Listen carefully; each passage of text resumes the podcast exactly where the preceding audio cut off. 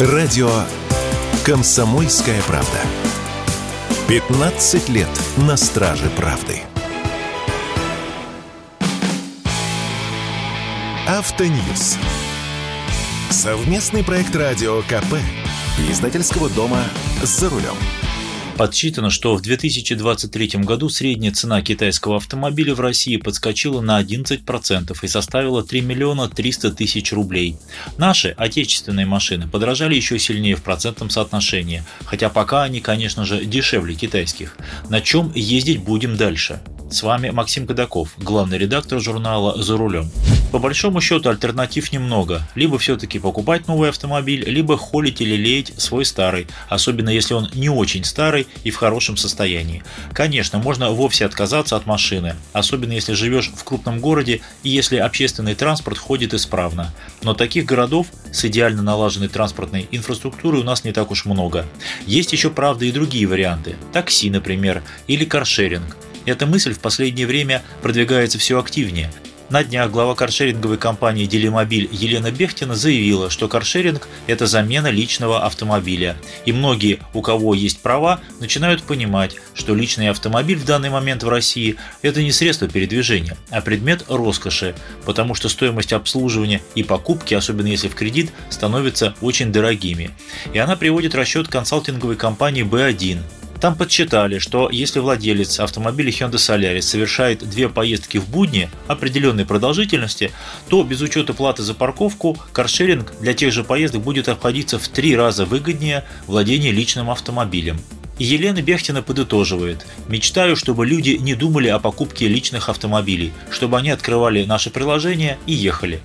Я тоже думаю, что каршеринг будет развиваться, и я не против каршеринга. Как один из инструментов пользования автомобилем, пусть будет. Сам иногда пользуюсь, правда редко, раз в квартал. Но знаете, в чем феномен рассуждения о том, что каршеринг является хорошей альтернативой личному автомобилю? В том, что каршеринговый автомобиль не решает всех семейных задач?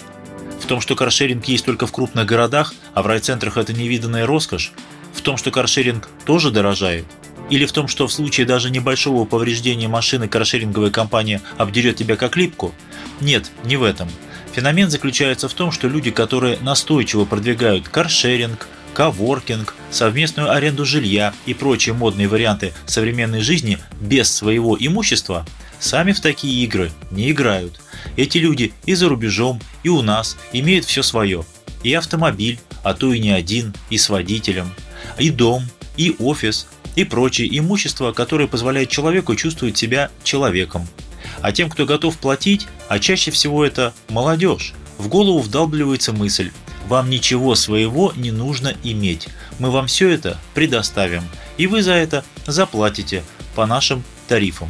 Еще раз, пусть будет каршеринг, Пусть будет такси, долгосрочная аренда автомобиля, лизинг и даже пользование автомобилем по подписке. Если кто-то готов платить за это, почему нет? Но если у человека есть семья, дети, если есть родители, которым нужно помогать, если есть дача или другие постоянные хозяйственные заботы, без своей машины, на мой взгляд, не обойтись, особенно если живешь вдали от троллейбусов и метро. Конечно, люди живут и в съемном жилье, но это именно жилье, а каждый мечтает о своем доме, даже если фактически это не дом вовсе, а городская квартира, но своя, где обстановка во всех смыслах семейная, домашняя. Так что личные автомобили от нас никуда не денутся а мы от них. Цены, конечно, бешеные, что уж говорить, но сейчас настал период серьезных скидок. На складах дилеров больше 200 тысяч нераспроданных машин.